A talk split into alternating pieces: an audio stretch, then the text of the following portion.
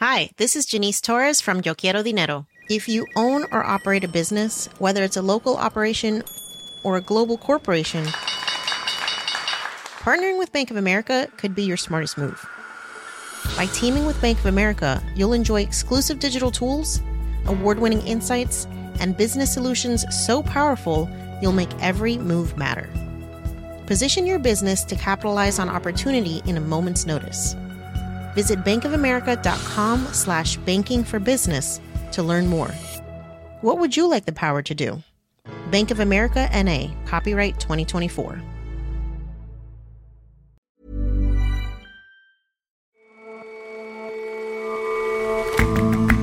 Hello and welcome to The Intelligence from The Economist.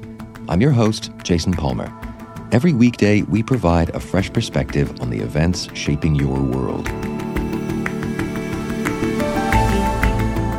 One of the pandemic's more unexpected effects has been rocketing prices of used cars in places like America. That's because brand new ones are scarce.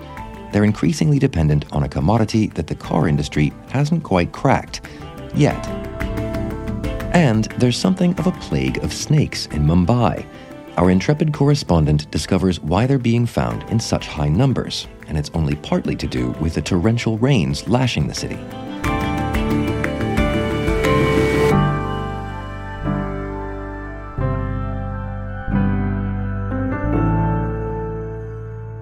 First,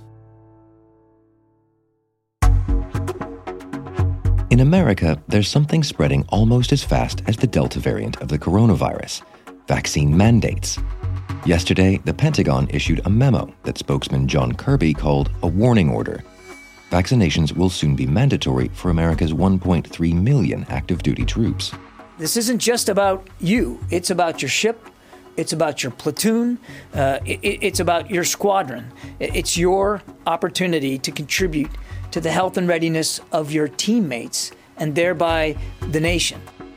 A week ago, Mayor Bill de Blasio said New Yorkers will have to provide proof of inoculation for all manner of activities. The key to NYC Pass will be a first in the nation approach. It will require vaccination for workers and customers in indoor dining, in indoor fitness facilities, indoor entertainment facilities. Not everyone is happy about the requirements. New Yorkers soon took to the streets. This is a war! And they're just starting war, and we're going to defeat them! And in America's courts, challenges are already being raised. It remains unclear what might work best to get more citizens vaccinated. Cash payments, lotteries, and now mandates may not work as well as the plain fear of the Delta variant or whatever may come next. America is facing a surge in vaccine mandates. Tamara Gilkes Borr is our U.S. policy correspondent.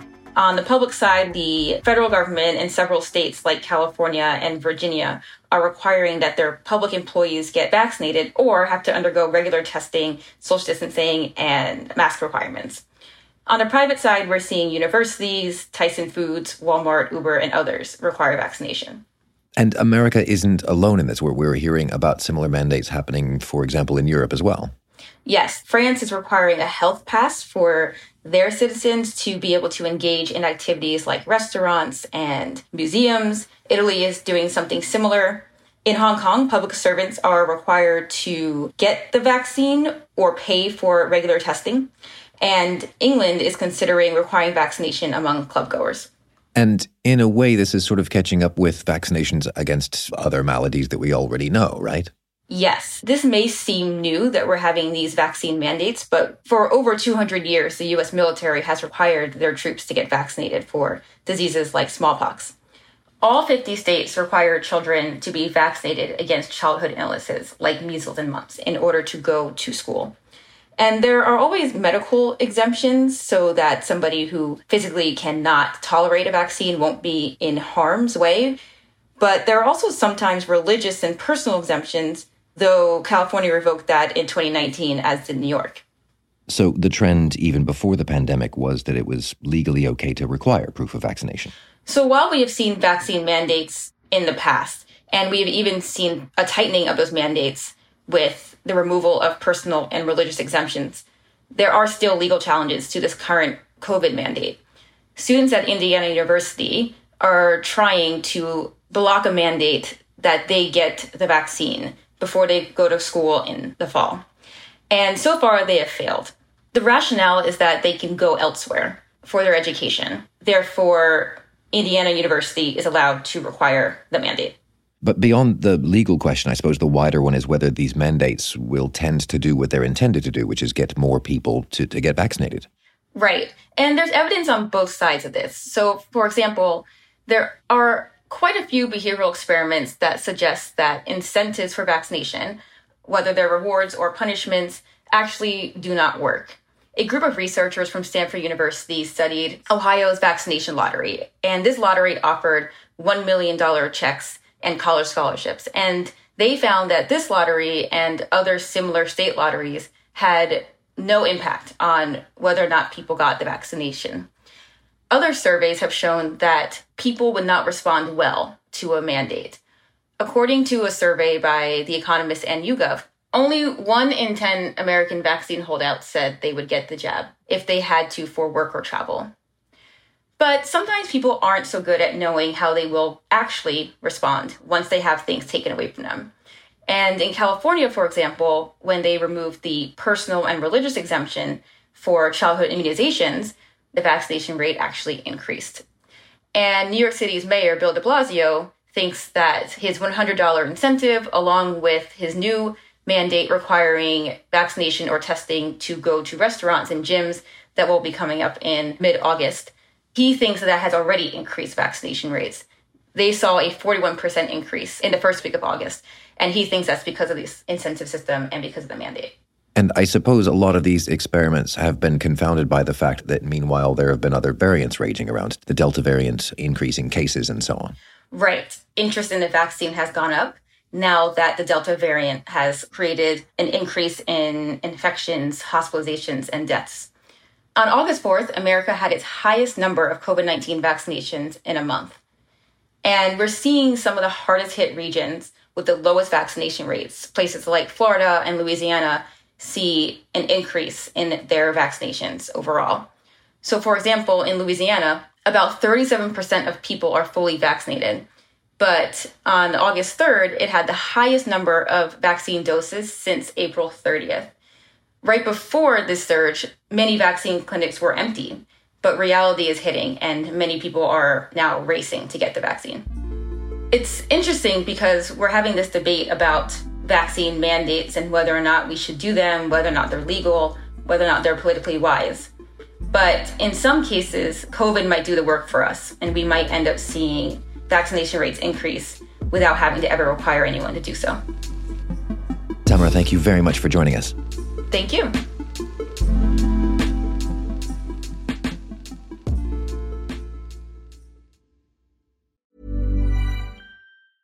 Hi, this is Janice Torres from Yo Quiero Dinero. If you own or operate a business, whether it's a local operation or a global corporation, partnering with Bank of America could be your smartest move. By teaming with Bank of America, you'll enjoy exclusive digital tools, award winning insights, and business solutions so powerful you'll make every move matter. Position your business to capitalize on opportunity in a moment's notice. Visit bankofamerica.com slash banking for business to learn more. What would you like the power to do? Bank of America NA, copyright 2024.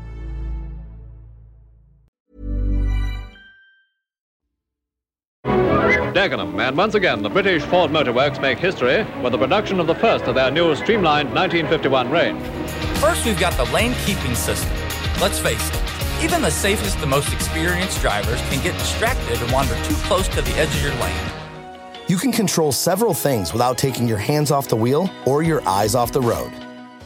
With snazzy entertainment setups, always on backup safety features, and systems that can park or even partly drive, cars are increasingly becoming essentially computers on wheels. Which means that more than ever, a shortage in an industry far from motoring can really put the brakes on. North America posted a 40% sequential decline in wholesales due to the semiconductor shortage. Last week, Ford said its inability to get hold of chips had driven down second quarter profits by half year on year. Jaguar Land Rover, Volkswagen, and others have all said they're expecting to sell fewer cars this year, even as other consumer sectors are upshifting. It's all a bit revealing to see what happens when the chips are down. There were two things going on here.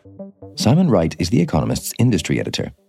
One, first of all, car makers didn't anticipate the recovery in demand for cars that would come as the pandemic started to come under control. So they underordered chips and cancelled orders back in 2020. Another reason is that people are working from home and also lolling around at home. So the demand for these electronic devices where chips might go, computers and the like, has also boomed. So for that reason, car makers are having trouble getting hold of chips. And that goes back to where car makers stand in the pecking order for chips. How do you mean? Why are they different from any other industry?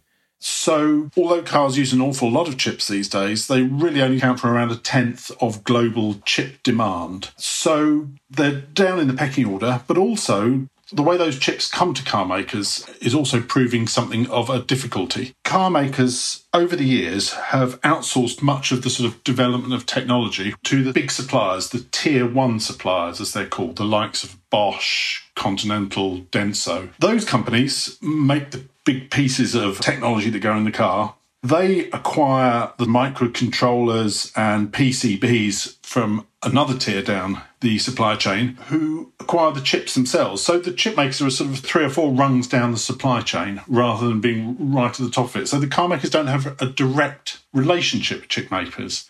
So they're relying on somebody way down the supply chain to ensure that these chips are arriving in time. And you say it's starting to become clear in the industry what the effects of all those different pressures are. That's absolutely right. So, Stellantis, one of the world's biggest car makers, they reckon they will be producing 1.4 million fewer cars this year than they would otherwise have liked to have done. Ford's net profits fell by a half in the second quarter, mainly due to the chip crunch. Jaguar Land Rover says it expects sales in the three months of September to be 50% lower than planned. And research bodies come out with some big numbers. They think that 5.2 million fewer cars will be produced this year because of the chip shortage. As a result, car makers have cut shifts, they've closed factories temporarily. They've done other things in the short term, which is, for example, make cars that require fewer chips or put the chips they do have into their most profitable models just to keep them going. You mentioned car makers trying to get into models that use fewer chips, but that's not the way the world is going, is it? No, look, the changing nature of the car, in fact, means that car makers are going to have to concentrate on chips and how they get them much more closely. And that is for a variety of reasons. One, electric cars have twice as many chips by value than fossil fuel cars, and most of the industry is moving towards electricity. But also, cars are becoming computers on wheels, and the software is the thing that is going to both differentiate cars but also bring in much more revenue in the future. Tesla, for example, in 2019 made an average of $1,200 per vehicle through over the air software updates. And for that software to pay up, car makers are going to have to ensure that they have the hardware that supports that software, i.e., the chips. A company like Tesla, again, has been designing its own chips since 2016, which allows them to launch the new software features much more quickly. And is that just Tesla that works that way? Other car makers are thinking about following suit, both by going more directly to chip makers to ensure that they can get supplies, but also to sort of develop their own chips. Volkswagen, for example, has announced plans. And as the boss of Volkswagen, Herbert Diess, says, the software and the hardware have to come out of one hand. The two things are sort of interlinked fundamentally. There's a big debate in the industry about how much software they develop in house and how much they buy in. It's the same with designing chips, which in fact leaves the tier one suppliers who are looking a bit concerned about being cut out of the loop here with the opportunity to do their own thing. But coming back to what's brought us to talk about this in the first place, the chip shortage itself, is there any end in sight for that? Yeah, look, most car bosses agree that the worst is probably over, but this is going to drag on for the rest of this year and probably into next year as well. But by the sort of middle of next year, I think we'll be back to normal. Simon, thanks very much for your time. Thank you, Jason.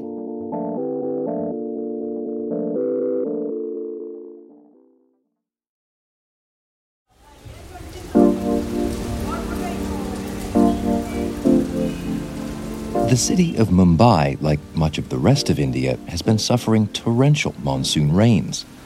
The old saying has it that it's been raining cats and dogs, but to read the news, you might be tempted to guess it's been raining snakes. I opened the papers the other morning and found a story about three pythons that were trapped in a shipping container somewhere near the port, and then a fourth python that was trapped in a fisherman's net. Leo Mirani is our Asia editor and is currently in Mumbai, or as he's always called it, Bombay. But then the next day, I found a story about a lost python on a city beach with a big picture of a couple of guys holding it up from either end. Two days later, I opened the newspaper again, and this time there's a story about a 28 year old man in some distant suburb he finds a snake. He thinks it's going to be great fun to wrap it around his neck and have his friends make videos for social media. Then the snake bites him three times and, you know, he died. As any good journalist knows, three makes a trend. So after three days of this stuff, I decided to find out why there were suddenly so many snakes in Bombay. And it's not just a matter of it being August and those being easy news stories in August. Ah, you are laboring under the misconception that Indians all take August off the same way Europeans do. They do not. However, it being August does have something to do with it because August is in the middle of the monsoon. And what happens when it rains quite heavily is that snakes and other reptiles they get sort of flushed out of their burrows and sort of washed out into the city. Once they're in the city, sometimes they don't know how to get back to their natural habitats, which very often will be in Borivali National Park, that is within the city limits of Bombay. Um, so they don't know how to get back there. But if this is a seasonal thing, a monsoon thing, doesn't this happen every year? But there's more of it now. A snake rescue outfit told me that this June, which is when the, the month that the monsoon starts, this June they rescued 130 reptiles, whereas last June it was 114. So that's a rise of 14% this year. And the numbers have been going up in recent years anyway. Uh, the reason for that is that the climate's been changing. And so the sort of pattern of the monsoon has shifted. It, starts a bit later, it ends a bit later. It's often more extreme. The week that all these stories were in the papers, it was just raining really, really heavily, torrential rains. I mean, it rains pretty heavily in Bombay in the monsoon anyway, but this was pretty exceptional even for this city. So it's not just down to the weather, then, it's ultimately down to the climate. Not just. Uh, there's a couple of other factors. One is that area wise, it's quite small. It, it's just a little island, despite the fact that it has several million people living in it. So the encroachment of development onto the natural habitats of various creatures is another reason they're coming into conflict with human beings. And then the third reason is there's a lot of rubbish in Bombay. And when you have a lot of rubbish, you have a lot of rats. And if you already have snakes, the snakes tend to follow the rats uh, because they think they make a very tasty dinner. And if people are dying from snake bites, as you've said, there's a, there's a problem here that needs to be addressed. I mean, what can be done? So the people I spoke to suggest a couple of things. One is to keep your environment fairly clean. And then the other big thing they suggest is education. If humans can tell the difference between venomous snakes and harmless snakes, that would reduce some of the conflict. One good time to think about this could be in the coming days. Every year, Hindus celebrate a festival called Nag Panchami, which is notionally you know, given over to the worshipping of snakes. This year, that falls on August 13th. And so um, it's a good excuse to bring up the subject and perhaps impress upon people that a good way to honor these creatures uh, would be to learn a little bit more about them so that humans and snakes, and indeed other reptiles, might be able to live in, I suppose, relative harmony. Thanks very much for your time, Leo. You're very welcome, Jason.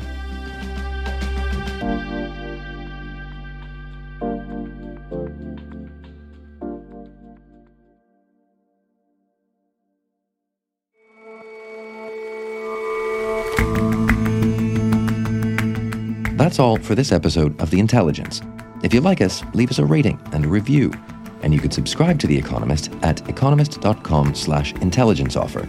The link is in the show notes. See you back here tomorrow.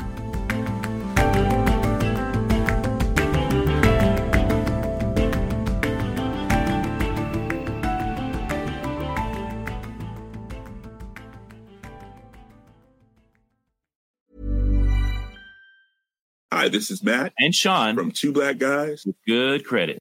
From a local business to a global corporation.